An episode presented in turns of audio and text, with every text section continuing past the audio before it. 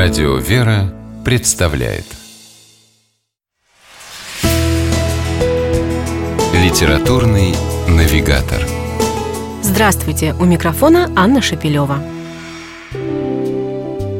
Константин Паустовский не считал себя детским писателем. Он говорил, что его произведения предназначены для всех. И действительно, даже сказки Паустовского из «Хрестоматии» для начальной школы способны поразить читателей старшего возраста своей глубиной.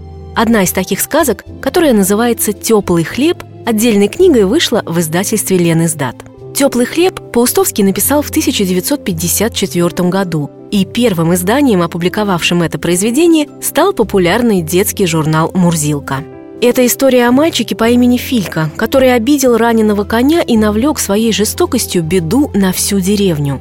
Рассказ очень короткий, но какие переживания и эмоции вызывает он в душе читателя, сколько смыслов в нем раскрываются – Отношение к братьям нашим меньшим – это лишь то, что лежит на поверхности произведения, а в его глубине – любовь к ближнему, сострадание и милосердие, раскаяние и прощение.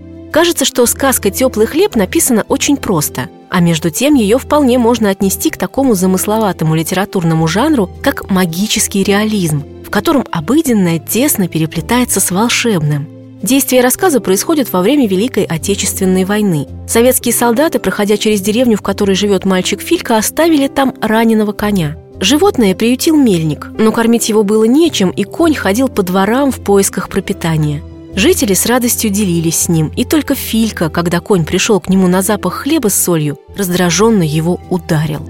И в тот же миг на деревню опустился страшный мороз. Реку заковало толстым слоем льда, и мельница остановилась. А без муки людям не из чего было испечь хлеб. Деревне угрожал голод.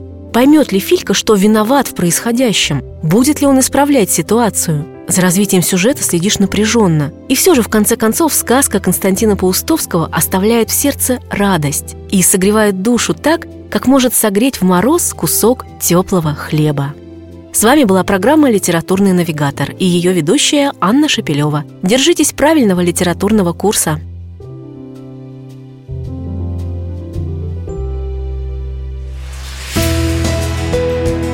Литературный навигатор.